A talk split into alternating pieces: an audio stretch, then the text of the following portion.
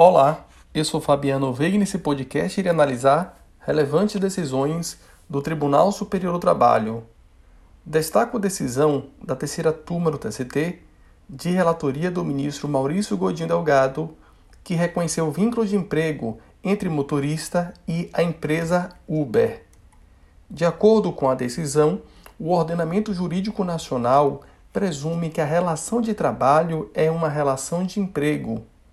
Logo, uma vez admitida a prestação de serviços pelo tomador, a ele compete demonstrar que o labor se desenvolveu sob modalidade diversa da relação de emprego, considerando que há uma presunção relativa do vínculo empregatício na ordem jurídica nacional. Assim, presente os elementos da relação de emprego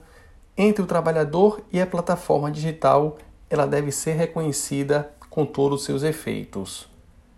Destaco a decisão da sexta turma do TST, que analisou a questão relacionada à revogação do artigo 384 da CLT, que previa a concessão do intervalo especial para a mulher no momento que antecede, antecedia a prestação de horas extras pela reforma trabalhista. Concluiu o julgamento que a reforma trabalhista, no ponto em que revogou o artigo 384 da CLT, não pode ser aplicada aos contratos em curso, sob pena de violação ao direito adquirido. Logo, para a mulher contratada em momento anterior à vigência da reforma trabalhista, ou seja, em momento anterior a 11 de novembro de 2017, e que permaneceu laborando perante o mesmo empregador, na mesma relação jurídica contratual, ela tem direito à observância do intervalo mínimo de 15 minutos entre o labor ordinário e extraordinário.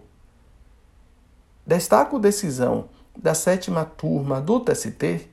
que compreendeu que a Justiça do Trabalho não tem competência material para julgar pedido indenizatório em face do Senai quando excluída a responsabilidade do empregador por um acidente de trabalho ocorrido no momento em que o aprendiz estava prestando curso perante o Senai,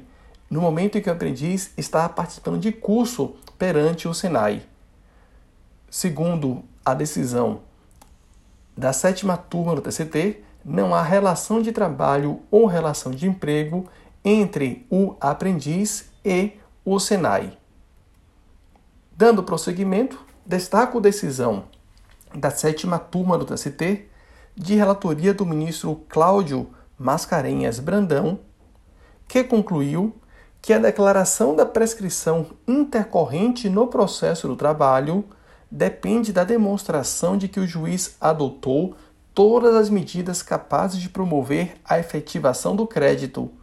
de modo que não se admite transferir ao credor a responsabilidade de indicar meios para prosseguimento da execução.